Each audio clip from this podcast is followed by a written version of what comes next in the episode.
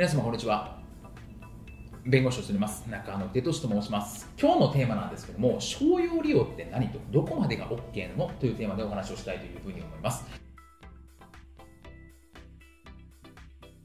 商用利用なんですよ。あの商用利用は NG ですよとかって書いてると思うんですね。で、その時に、そもそも商用利用ってどこまでなんだろうみたいなところをですね、何ですかっていう質問をちょっと受けましたので、これにちょっと回答していきたいというふうに思います。で、商用利用なんですけど、これですね、法律上の定義というのはありません。ですね、ここまでが商用利用ですよとか、ここまでがいいですよとかっていうのですね、この商用利用って言葉は法律上の定義にないんですね。なので、まあ、結論から言っちゃうと、最終的にはその権利者に確認する必要がありますというところになります。これは商用利用に当たるのかどうかっていうのは、あくまで権利者次第なところはあるかなというふうに思いますと。で、まあ、そうは言っても、じゃあ商用利用って一般的ですね、どうなんだと。いうところですね。で、まあ、私個人の見解なんですけれども、よく商用利用、えー、禁止、禁止じゃないかみたいな話なんですが、やっぱり利益を得る行為、それによってコンテンツを使うことによってえ利益を得てます。まあ、これは完全商用利用ですよねと。あとは広告に使用するとかいうところですね。まあ、これも商用利用でしょうと。いうところなんで、やっぱりビジネスに利用するっていう感じですね、イメージとしては。これは商用利用になるかなというふうに思います。なので、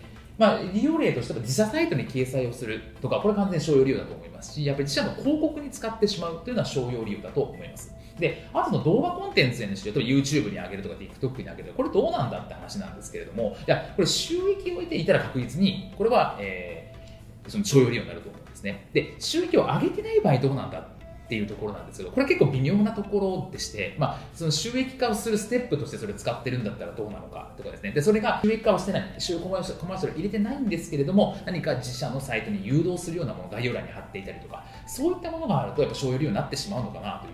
ますというところなので、やはり自社のやっぱり何かこう、自分が単純に楽しむとか、これを広めたいとかっていうわけではなくって、やっぱり自社、まあ、ビジネスとしてどっか利用してるって話になると、商用利用になってしまうかなということはあります。で、最終的に先ほど言いましたように、これがあの決まった見解ではないです。私がまあいろいろ見てきて、まあ、こう商用利用っていうのはこういうことかなっていう一例ではあるので、最終的にはですね、権利者、心配であれば権利者に対して聞く、微妙な場合を聞くっていうのが大事かなというふうに思います。本日も動画をご覧いただきましてありがとうございました。